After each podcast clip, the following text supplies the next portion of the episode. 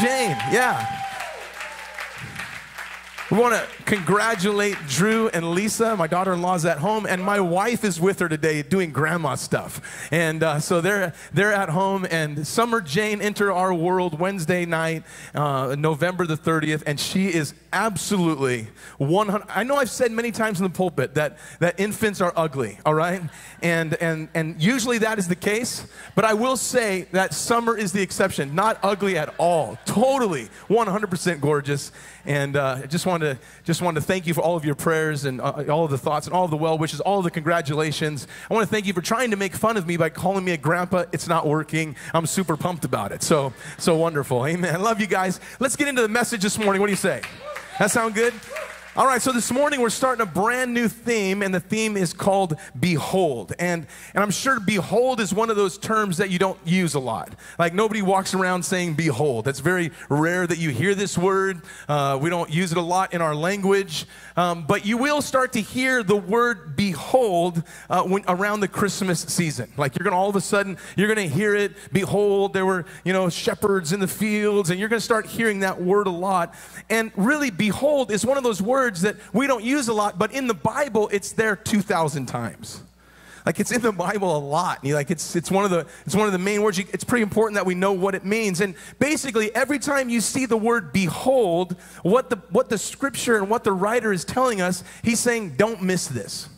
You got to see this. So behold it. You don't miss what I'm about to tell you next. This is really, really important stuff. And, and so this entire series is, is around that idea of we can't miss what this is really all about. We, gotta, we really got to see what's happening. And I don't think anywhere it's more obvious than a, a text that I've picked out of Isaiah, Isaiah chapter 40. And to introduce this theme, I think this text does it, does it, does it well because in Isaiah 40, verse 5, the Bible says that the glory of the Lord shall be revealed. All right, this is pre Jesus. Jesus has not been born yet. This is Old Testament prophecy. It says, it says, the glory of the Lord shall be revealed, and all flesh is going to see it. For the mouth of the Lord has spoken, all right? And, and, and what this is a prophetic foreshadowing that Jesus is coming. That's what this is. This is telling everybody, hey guys, something, something powerful is going to happen. And in verse 9, it says, You who bring good tidings, get up into the high mountains. This, this reminds me of the song, Go tell it on the mountain, over the hills and everywhere. You wonder where that song comes from? Well, it's, it's, it's, it's right here. There's, go on the mountain and declare, you who bring good tidings, lift up your voice with strength, lift it up, do not be afraid, and say to the cities of Judah, what does it say? Behold your God. What's he saying? He's saying, don't miss this. All right, something, something crazy is going to happen. Behold your God. And that's the miracle of Christmas. The miracle of Christmas is God became man in the person of Jesus Christ. So if you want to know who God is, all you got to do is look to Jesus. Behold your God, all right? Behold your God. When you look at Jesus, you see holiness, you see compassion, you see justice, you see truth, you see mercy, you see kindness, you see patience, you see love. Behold your God. John 1, verse 14 says that the Word became flesh and dwelt among us. What is that talking about? That's talking about Jesus. Behold your God. Look, look what it says in verse 10. In verse 10, it says, Behold, the Lord God shall come with a strong hand, and his arm shall rule for him. Behold, his reward is with him, and his work is before him. There's a lot of beholding going on in this scripture. I don't know if you're noticing this. So it says, Behold your God, and then it says next, he says, Behold, he's going to come with a strong hand. In other words, he is a powerful God, all right? He's a mighty God and he's mighty to save. And guess what you need? That's the God you need. You need a God that's more powerful than you are. You need a God that's bigger than your problems. Can I hear somebody say amen today? Behold, the Lord comes with might. He's all powerful. And look what it says next. Behold, his reward is with him and his work before him. A lot of times we read over scripture, we don't even really stop to think about it. What, what is that saying? In other words, Jesus came to do a work and earn a wage. Jesus came. Look, it says, it says, behold his reward and his work. In other words, he's coming to do a job and he's coming to claim a reward. And so, what's the job that Jesus came to do? Well, he came and the cross was before him. The job he had to do was to redeem mankind, all right? To go to the cross and pay a price. And, and with that price, he claims a reward. What's the reward? The reward is you and I. Behold his work, behold his wage. Come on, there's something about the, the God that we serve. And, and every time we think about Jesus, we don't just think about the story, we think about what the story means. The story means that you and I are forgiven of our sin because of what Jesus did, because of the work of the person of Jesus Christ on the cross, and because he rose again, we now have, or have become his reward. We are the bride of Christ. Can I hear somebody shout amen today? We got to behold these things. Don't miss it. So this month, we're going to behold Jesus. We're going to be talking about the story, and we're going to, we're going to try the best we can not to miss the important part of what this season is really all about. Amen. This morning, I want to talk about peace, and, and I'm going to read in, in John 14, and just a short portion of scripture. But in John 14, Jesus is having like a conversation, kind of a last conversation with his disciples. And the Bible tells us that they're all up in the upper room and, and uh, they're having this discussion. And Jesus speaks up and he says in verse 27, he says, Guys, I'm leaving you with a gift. Anybody like gifts in here? Come on, we love gifts. I know Jen says it's all about giving.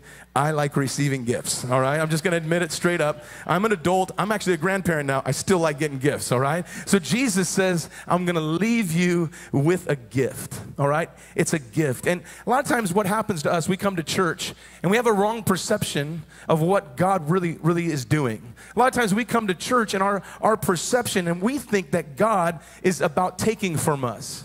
Like that we, we come to church and we have a wrong perspective that we come and, and what God wants from us is our tithe and God wants us to serve and, and God wants our, our time and I got to give my whole life to God. But I want to tell you something that's a wrong perspective.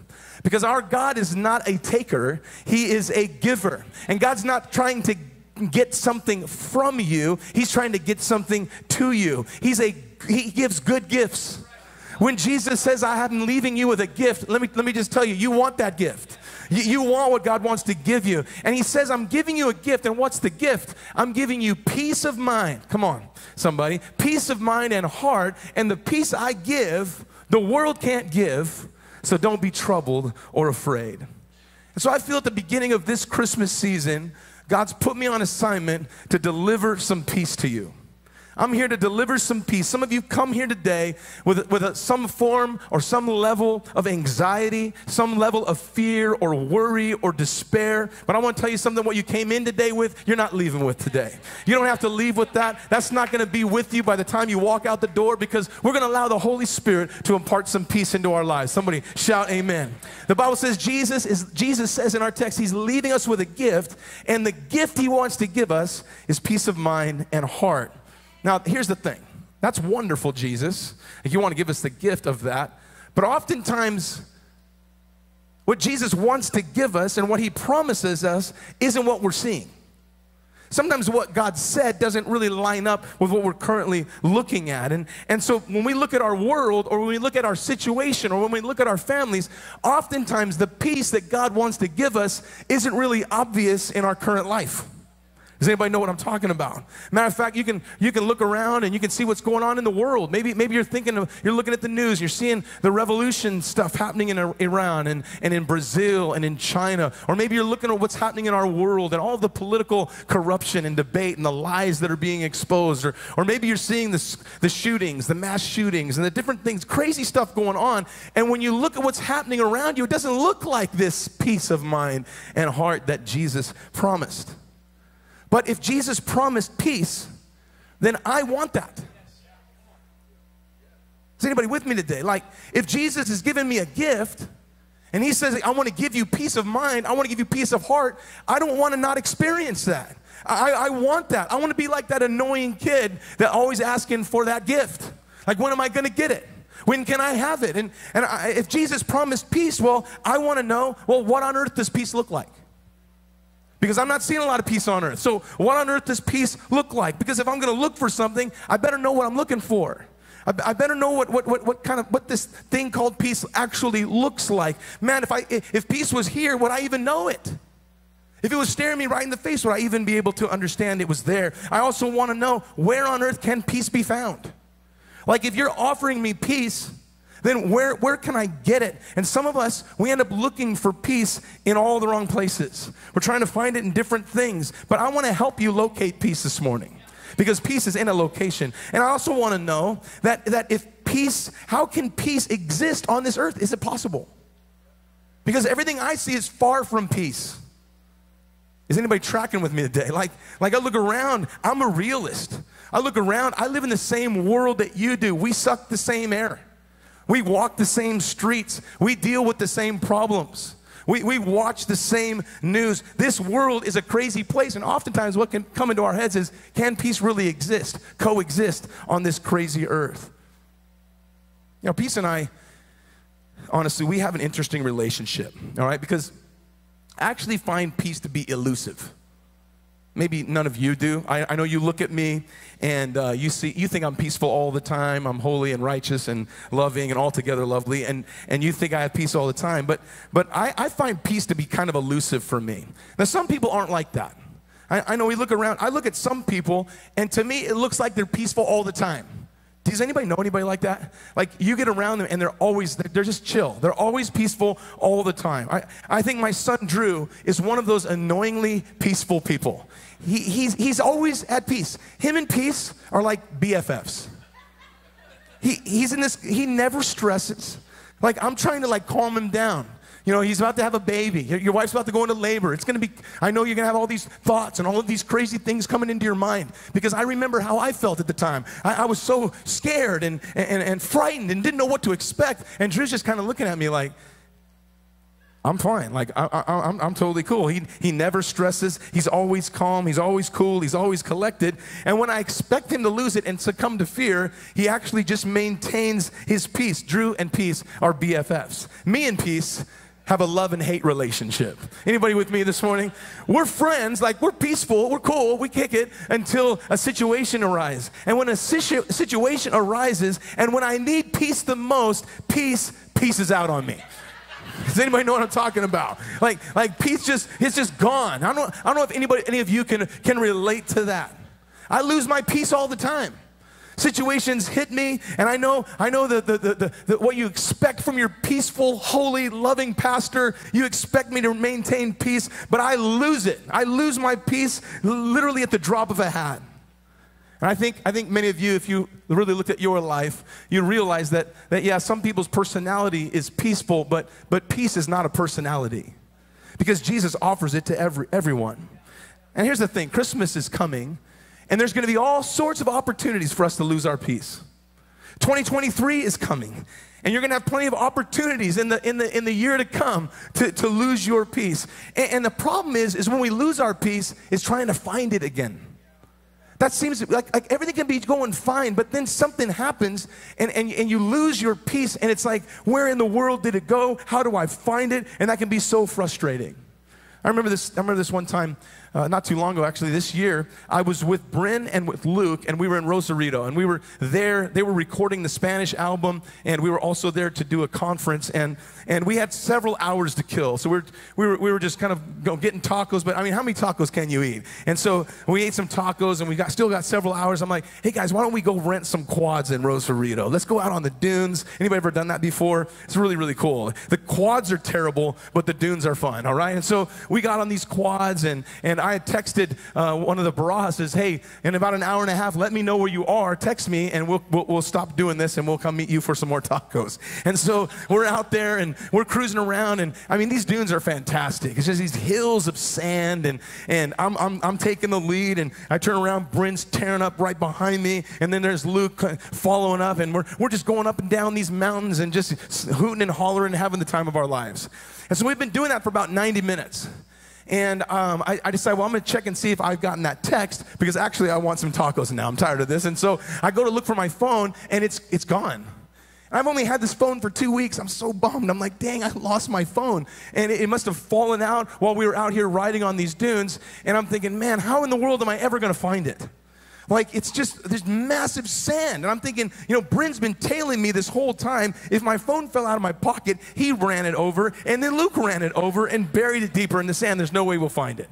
And so I, I said, well, I, we got to go look. And so I told the guys, guys, I lost my phone. Let's you know, let's go look. And so we just started to retrace and drive all around these dunes. And I realized after a short time, there's no way. I, no way I'm ever going to find this phone again. And all of a sudden it hits me find my friends find my friends. My wife is always tracking me.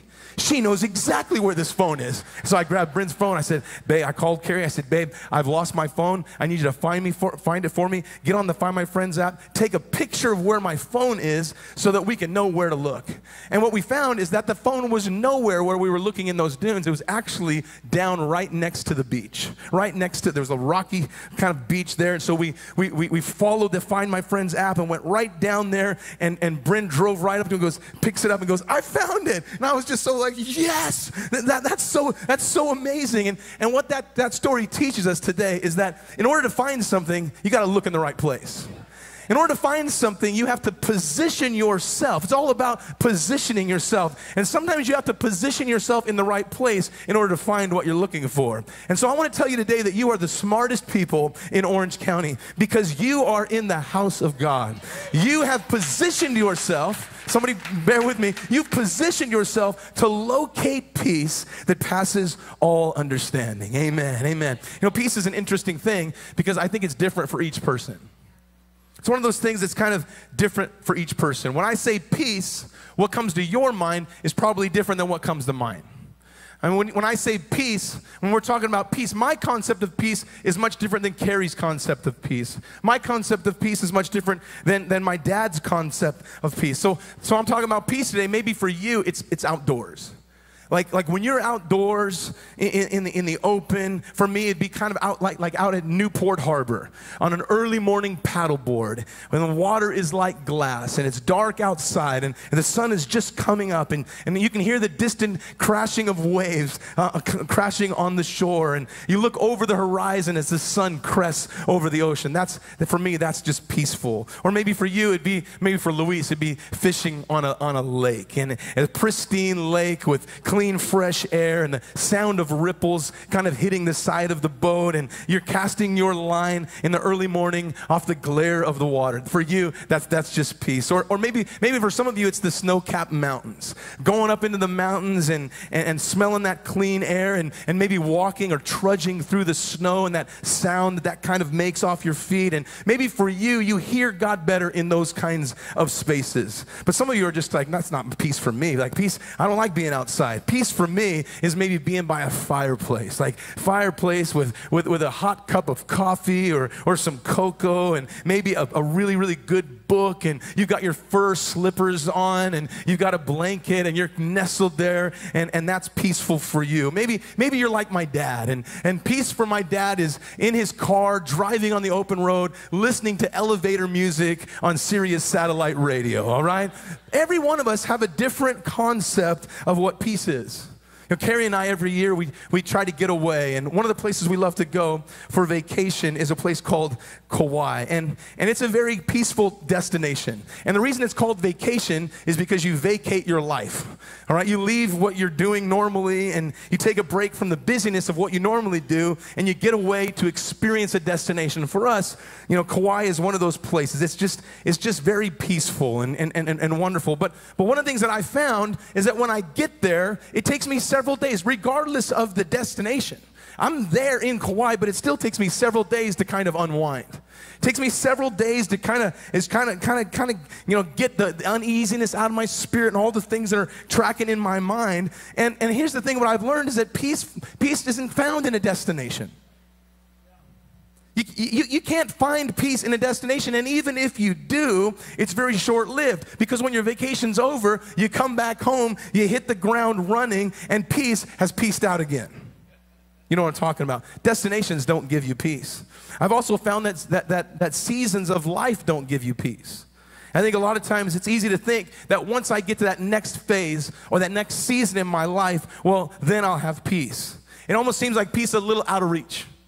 You know what I'm talking about? Like when we're single, we, we don't have peace because we're like, man, I, I don't want to stay single. I want I want to I want to find myself someone. I want to I want to be hitched to someone. And and I, you begin to think, well, once I find that special person, uh, then I then I'll have peace uh, uh, uh be, be, because I'll find security in that relationship. But no sooner do you start to date that person and you start to think, man, I need to lock this down. Like, I don't want someone else to come along and, and, and, and, find out how awesome this person is. We need to seal this deal. I'll be more at peace when I get a ring. And then, and then we begin to think, well, well, now that I'm engaged, now I got to prepare for this wedding. There's no peace in that. Like, like I got to, I got to do all this stuff. Got to invite all these people. Got to do all these things. And so once we're married, and, and, and finally we'll have peace. But then you realize you're married, and now you have to live with this person, and there's no peace in that at all. And you're like, oh my gosh, I don't even know if I love this person anymore. So you know what I think we'll do? Let's add kids to the equation. Once we have kids, that'll solve everything. Kids always bring peace. But then, then all of a sudden you're a parent and you're like, oh my gosh, I can't get no sleep. I can't get no rest. I'm working all the time. I, uh, once my baby grows into a teenager and, and he can drive and she can drive and take care of herself, well, then I'll have peace because they'll be out of the house. It's just like almost like peace is just kind of out there somewhere, never can get it. Does anybody know what I'm talking about? Or maybe you're waiting for that promotion, you're waiting for that raise, and you think, well, once I get that promotion get that raise and I have more income, well, then I won't have all that financial instability. I'll be more secure. I can live better. Then I'll experience peace. But I'm here today to tell you seasons don't give you peace. You can't find peace in a destination. You're not going to find peace in that next season. The only place that you're going to find peace is in the person of Jesus Christ. Peace is found in a person. You're going to find peace when you find Jesus. Why? Because he is the Prince of Peace. When you have Jesus in your life, you are promised peace. Are you with me today? It's a peace that passes all understanding. It's, it's, you're going to have peace that's going to be with you everywhere you go, through every season of your life. If, you, if you're looking for peace, you're not going to find it in the things of this world. You're only going to find it in the true and lasting peace. You'll find it in the person of Jesus Christ. Isaiah 9, verse 6 says this For a child is born unto us. This is what Christmas is about, folks. A son is given to us, and the government will rest on his shoulders, and he will be called because of Jesus, we inherit these things. He will be called a Wonderful Counselor. I'm so grateful to have a God and to have available to, available to me 24 hours a day, seven days a week. There's lots of good counselors in this world.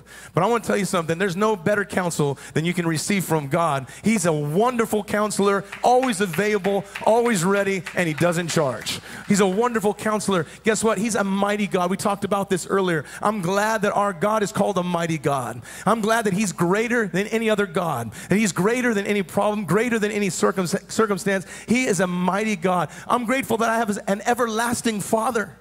Some of us, we, we didn't even know what a father was. We didn't experience that. Maybe, maybe your dad was around for a little and gone. Or maybe your, your father graduated to heaven early. I don't know what your story of a father is, but I want to tell you something. Whatever it is, you have one that will never leave you. He's an everlasting father. And then lastly, it says he is a prince of peace. Look at it right there. He is the prince of peace. His government and its peace will never end. He will rule with fairness and justice from the throne of his ancestor David for all eternity. The passionate commitment of the Lord of heaven's armies will make this happen happen. What, what are they going to make happen? They're going to make peace happen. They, the heaven's armies back the word of God. Heaven's armies advance the kingdom. Heaven's armies are behind you. Heaven's armies are beside you. They are before you. And the Bible says they are going to make this happen. They're going to establish peace in your life. They're going to bring about the promises of God. And so, what on earth does peace look like? Peace looks like Jesus. Peace looks like Jesus. And I want to tell you something, there's so much significance in that. There's so much significance in that because, because peace is found in the person of Jesus and not in a location. and, and not in a, in a season or limited to a season or limited to a place. When you find your peace in the person of Jesus, your location doesn't matter anymore. Your circumstances don't matter anymore. Your seasons don't matter anymore because when you're looking for peace, you can call on it at any time. All you have to do is call on the name of Jesus. You can call on him anywhere at any time because he's everywhere all the time. You can call on him right now in your seat and the peace of God can come. You can call on him tomorrow when you're surrounded at work with all kinds of chaos, and He'll be right there with you. You can call on Him when you're full of fear and experiencing anxiety, and Jesus will be right there with you in your situation. He is peace, He's the Prince of Peace. You don't need to go on some journey looking for peace. Going out in some Hindu, oh, trying to find peace in meditation, trying to look for, you don't have to do any of that. You can find, you find it in the person of Jesus Christ. Just call on the name of Jesus and you can have peace.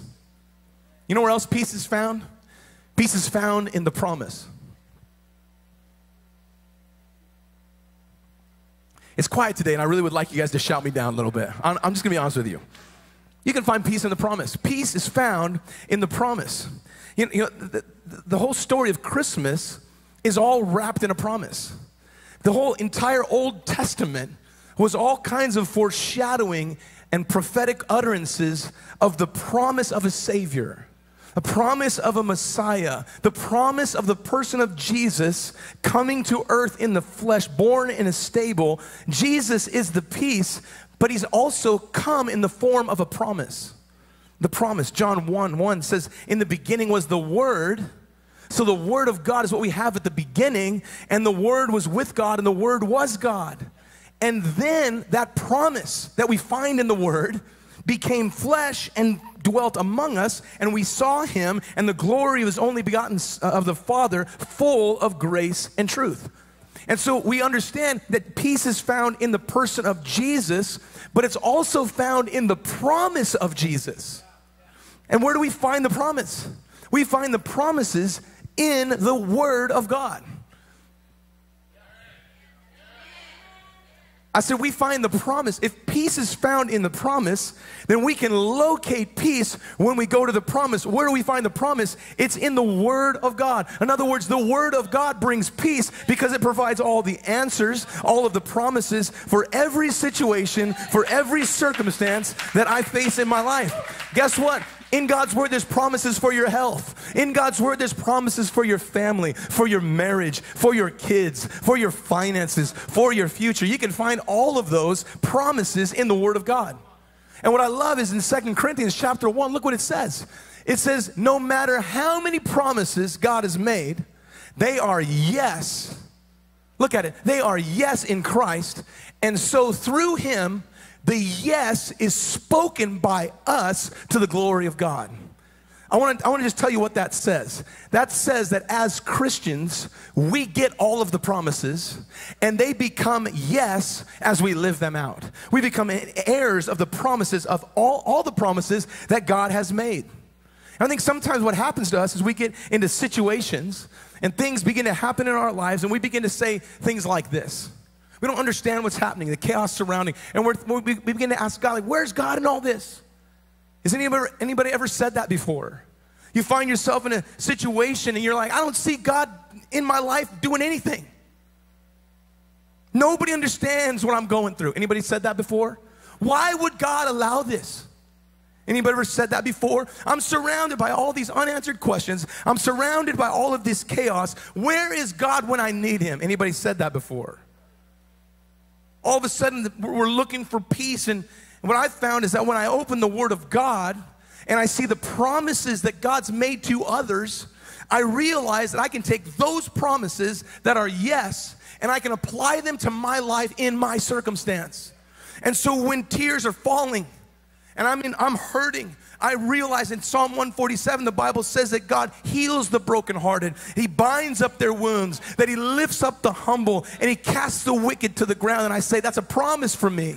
When, when, when, darkness is lingering in my life, when I don't understand what's going on, I realize that the steadfast love of the Lord never ceases, that His mercies never come to an end, that they are new every single morning. That Psalm 30 says to sing praise to the Lord and give thanks, for His anger is only for a moment, but His favor is for a lifetime. And weeping may last for the night, but joy comes in the morning. Come on.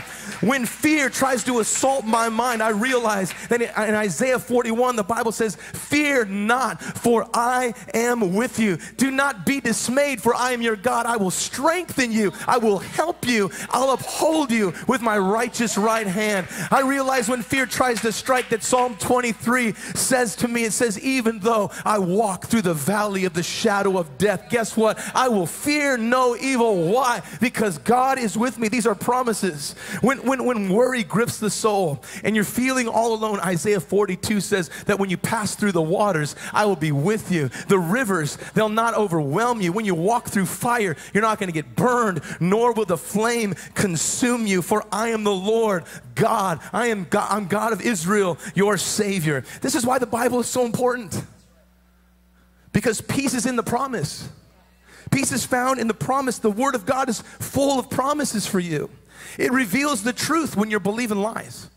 It, it, it, it reveals your identity. It, it shows you the, the, the creation that God intended you to be. The Word of God is full of individual promises that will that literally will, will soak into every detail of your life. And at Elevate, we say it like this. God's word is our blueprint, and we build our lives on the truth of God's word. So we find peace in the person of Jesus Christ. And we find peace in the promises that we can see in His Word. And, and here's the thing all this sounds kind of easy, right? I mean, this kind of sounds like, all right, this is kind of normal church speak right here. And we can shout amen and we can go through all, I mean, it's great. All, all this stuff is true. And this sounds like a normal, normal message. But if this is true, then why the heck do I not have peace?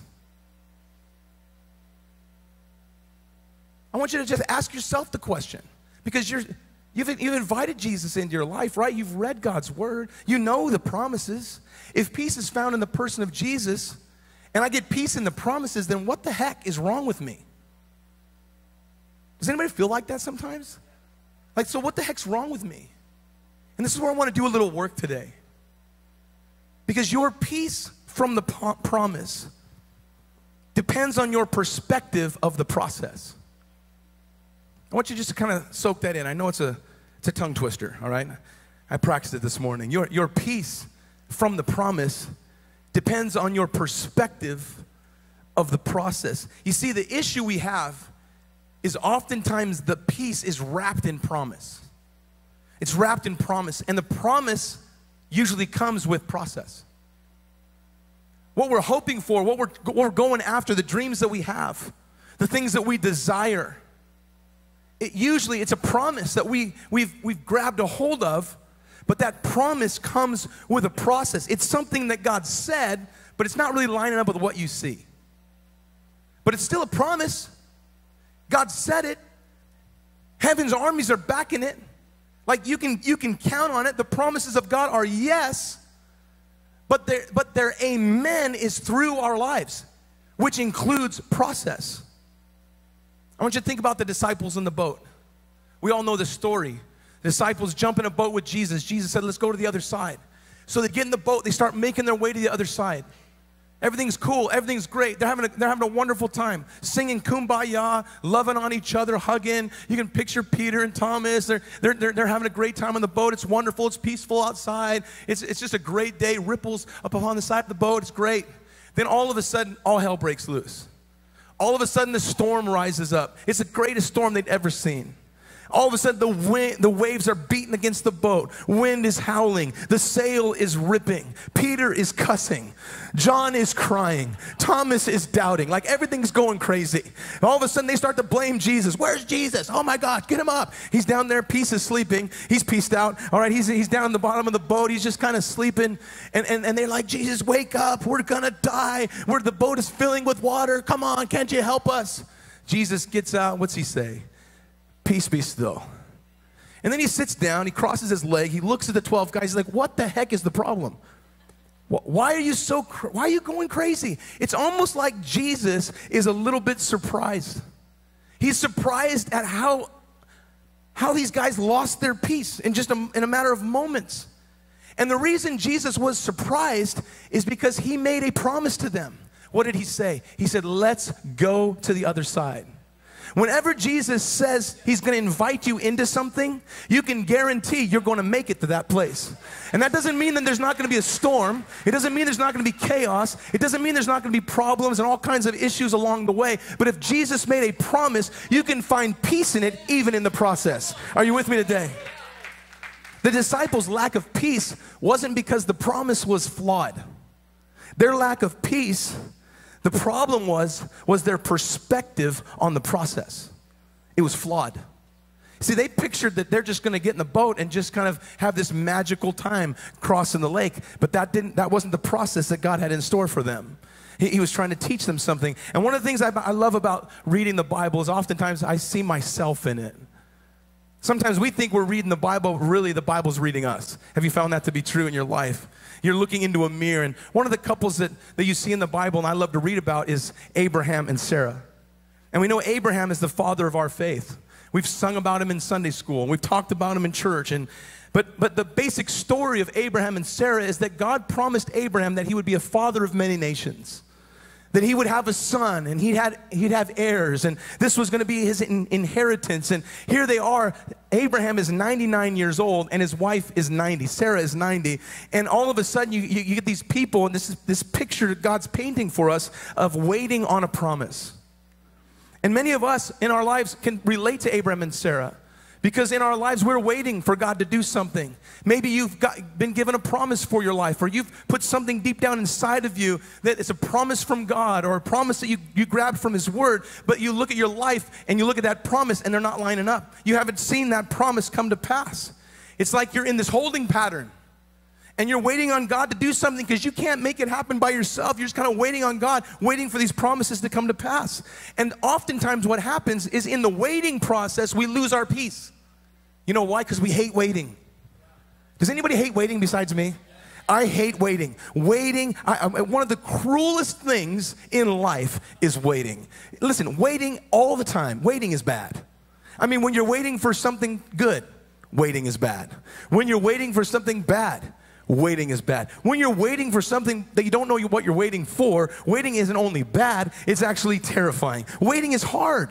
And, and, oftentimes in our lives, we're in this waiting zone, and it just kind of seems like we're waiting forever for what we expect to happen. We're, we're, our pers- we're waiting, and what happens is our perspective on, on the gift, our perspective on the promise starts to get a little skewed. And instead of waiting, we say, you know what, I'm sick of waiting. I'm gonna get involved myself. I'm gonna try and I'm gonna try and find ways to cope. I'm, I'm gonna help God out. If God's having a little trouble producing the promise, well, I'm gonna get involved in it. And in doing so, we forfeit peace because we're trying to do it on our own. Are you with me today? Isn't that what Sarah tried to do? Sarah's 90 years old. She doesn't have the promise of a son. They're not experiencing what God said. They're not experiencing the promise. And she can't see in her limited perspective how God could perform the promise through her. And she, she starts to say, Well, I'm 90 years old, and there's no way this is going to happen. There's no way this promise is going to come to pass. So, guess what? I'll give up my servant and I'll, I'll make this thing happen through her. That was a terrible idea. That was a peace killer. Because the moment she did that, peace pieced out. It's the same thing that happens in our lives when we try to get involved in the, prom, in, in, the process. When we try to force the promises of God to come to pass, guess what? We usually make a mess. We, we, usually, we usually make all kinds of mess, and that's exactly what we see happen in the life of Sarah. There she is trying to make something happen, trying to force the promise, and the waiting, it skews her perspective to the point that she lose her peace in the process. The same thing happens to so many of us all the time. That when, we, when what we see doesn't look like what God said, we start asking questions like, Where are you, God? I thought you were going to do this for me, God. I, I, I, read it in your word. What, what's going on? I don't, I, can't, I don't see it happening. And we, we try to help God out. The other thing we do is if the promise is, is long enough in the waiting, we give up. We just give up on the promise. Because believing that the promise could actually happen just starts to get too hard.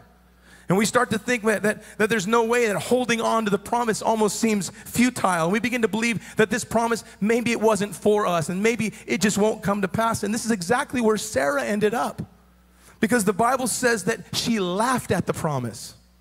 That when God came to remind them of the promise, she actually laughed. And I don't, I don't think she was laughing because she thought that God couldn't do it. I think she was laughing because she couldn't believe that God could do it through her. Are you guys still here today? This is exactly what happens to us because we've been given so many precious promises. But I'm here today to tell you that God doesn't give you promises to produce anxiety in you. God doesn't give you promises to dangle them in front of you and and make you think, oh man, look, you're, you're not there yet. Keep coming, like, like a carrot. That's not, that's not God. That's not what God's trying to do. Those promises that He's given, they're not meant to torment you, they're meant to offer you peace in the process. Your peace from the promise depends on your perspective of the process. Did you hear that today? Come on, worship team. Your peace from the promise depends on your perspective of the promise.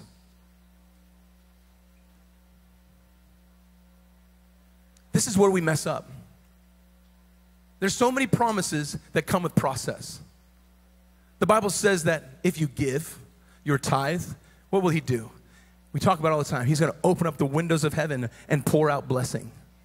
All right, that's a promise from God's word. Promise is you give your tithe. If you're faithful in your tithe, God will bless you. The problem is, is there's a process to that. The process is what? It's sac process to that. Sacrifice. And sometimes you're like, um, God, I've been given for two weeks. Like I've been faithfully giving my tithe for two weeks. I haven't seen any increase. Like I don't see windows open up in heaven. I don't see, I don't see, there certainly isn't blessing that I can't contain yet. Like, like, like what's up? What's going on? And after two weeks of giving, we say, you know what? Later with this process, I think I'll try and make this work on my own, work harder. I'll find other ways to, to, to be blessed. But I want to tell you something. If you'll stay, if you'll stay faithful in the process, you'll experience peace from the promise. Some of you, it's the same way with your family. You look at your family, all kinds of problems and situations. And you realize in God's word, there's promises that your entire family will serve the Lord. I've, I've preached about the promises that God wants to, to, to bring to families. It's not just you. God wants to save your children and your children's children. God wants to do that. He wants to adorn his house with your, with your kids. But sometimes it gets a little hard when they're rebellious and they're laughing in your face and they're questioning God and they're, they're throwing it at you.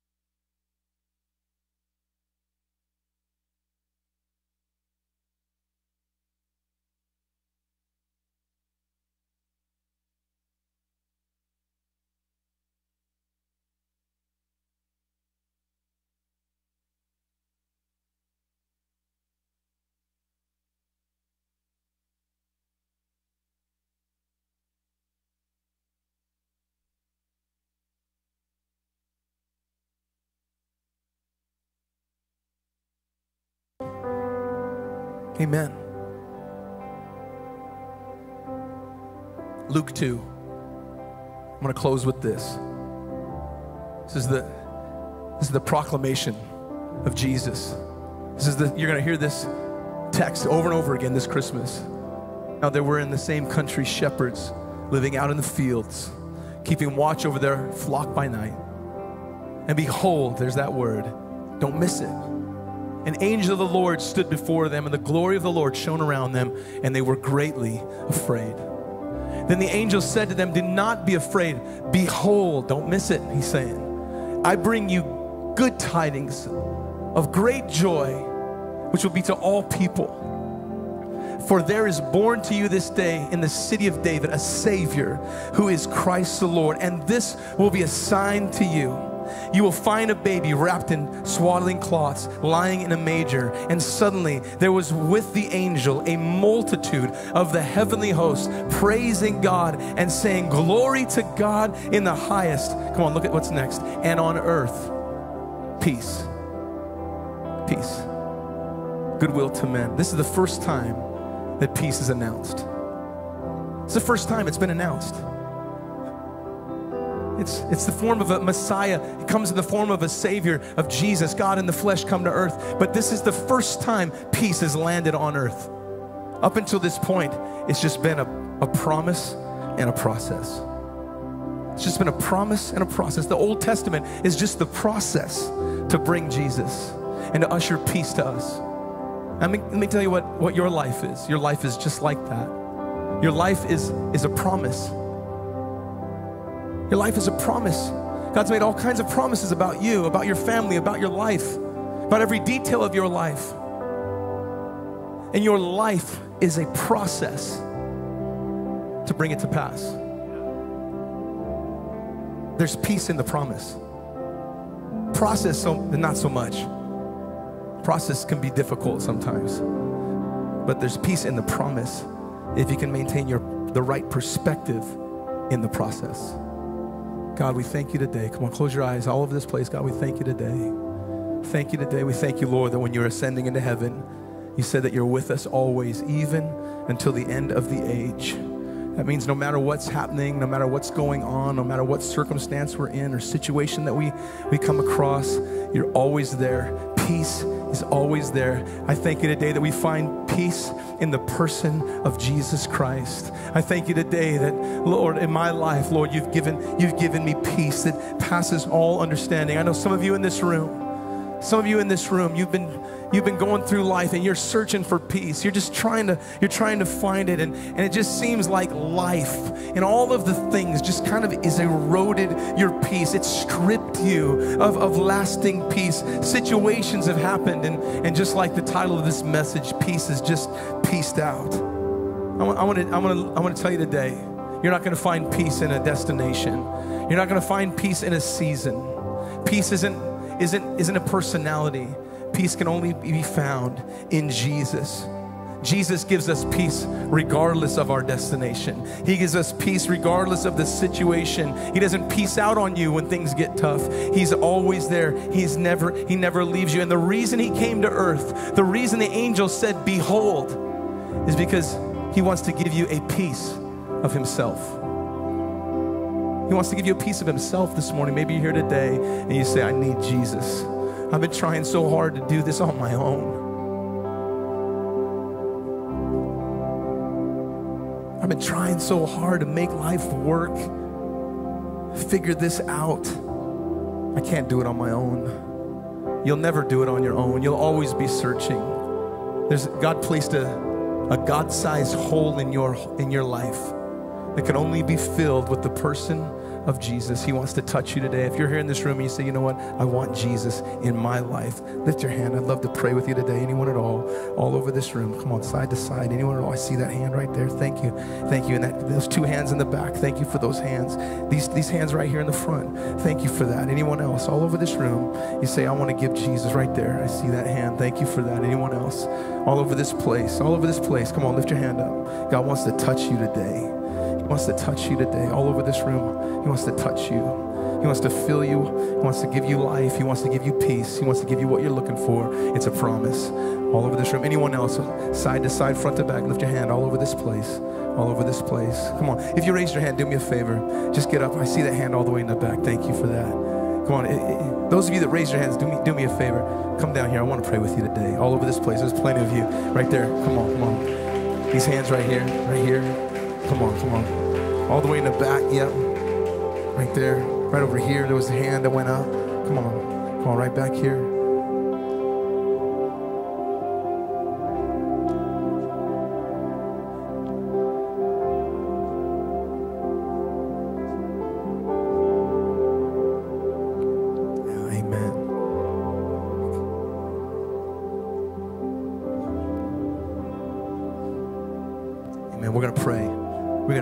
Presence of Jesus into our lives. We're going to do. We're going to do that right now.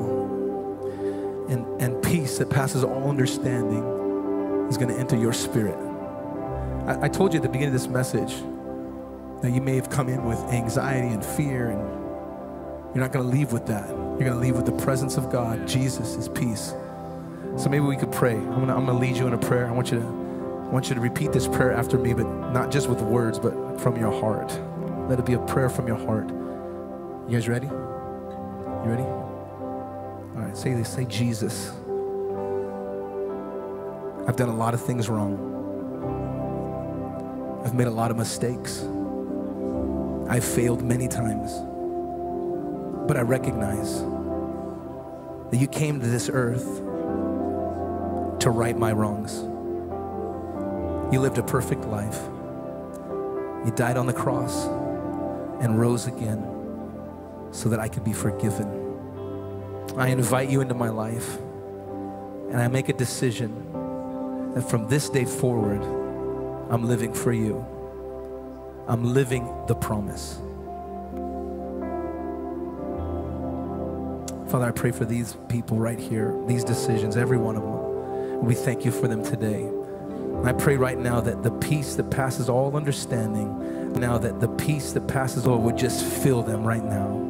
Lord, it's a promise in your word.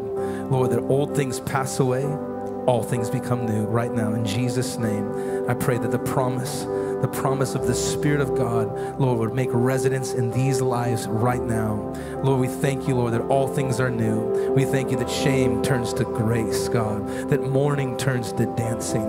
God, we thank you, Lord, that fear and anxiety has to go, and the peace of God is now resident and alive in us. Thank you for that. In Jesus' name. In Jesus' name. What a great decision you guys have made, honestly. What a great decision you have made. Come on, let's give a big round of applause. A great, great decision. You know, we want to we want to continue to talk and pray with you. This is a great decision. We're here to. We want I want you to know that we're here for you. That, that this, the church, God created the church so that we could live for God together. You know what I mean? We could experience because all of us go through tough times. All of us battle, but there's a promise that we're holding on to. And as long as we as long as we keep the right perspective in the process, we'll maintain our peace in the promise. You know. So uh, this is Mark right here. He's going to lead you guys and pray with you. And just want to thank you guys for great. What a great decision. What a great decision you've made. Amen. Let's give God praise for that this morning. Why don't we stand to our feet all over this place? Can we do that? You know, I, I was grateful for this song. I just want to sing that last chorus of the song we sang, Even When. Because I think that, that all of us go through stuff. But even when, God's there. He's always there. He never leaves us. He never forsakes us. He's your peace in the storm. He, he's with you in the trouble. He's always there. Come on, would you lift your hands all over this place? God, I pray, Lord, for this congregation. Lord, I thank you for them, Lord. I thank you, God, that they, they live for you, that they've given their lives to you, Lord, that they've decided to serve you. Lord, I thank you, Lord, for the many promises that you've given us, Lord, in your word. God, we can see them in your word. We can look and we can see the promises for our family, our health, our finances, Lord, our ministry. God, we thank you for those promises. We recognize those promises don't come without a process. So, Lord, I pray that we, we keep our eyes on you. We put our eyes on the person of Jesus Christ and maintain our faith in the promise, even in the storm, even in the struggle, even in the battle. And we recognize, Lord, the promise will come to pass. How many believe it'll come to pass? How many believe it'll come to pass in your life? Come on, what do you believe in God for right now? What promise? Are you holding on to today? How many believe it will come to pass? We believe it will come to pass in Jesus' name. We trust you. Oh, we we believe you. We cling to you. We hold on to you, God. Oh, in Jesus' name we pray. you, Everyone say, come on,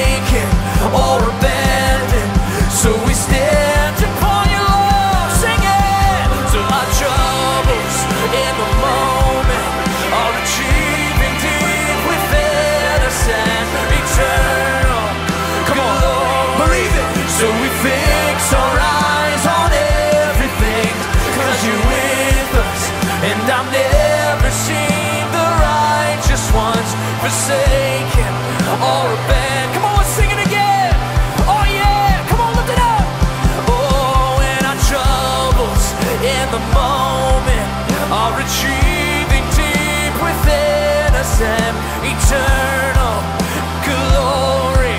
So we fix our eyes on everything you promised, cause you're with us.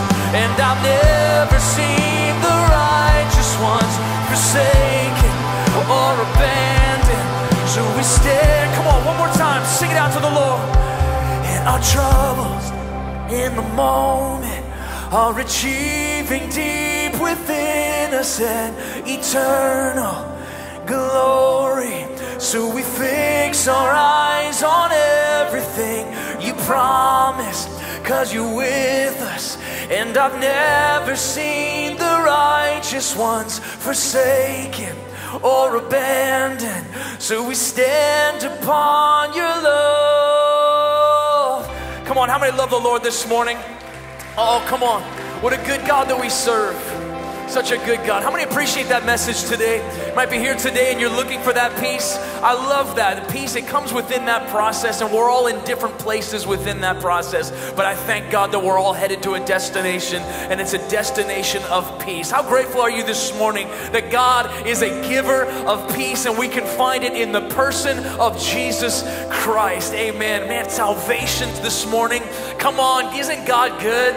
Come on, isn't God good? We serve such a good God. We want to thank you for being with us here at Elevate this morning. We believe that God's doing something here in this Christmas season during this series, Behold. And so we're, grateful that you're here along with us. Don't forget, this Wednesday is our crew night. First Wednesday, it's going to be over at the Vault. We're having a Christmas crew night. It's going to be a great time, and everyone is invited to come and join in. We just celebrate the fact that we get to be in this family together.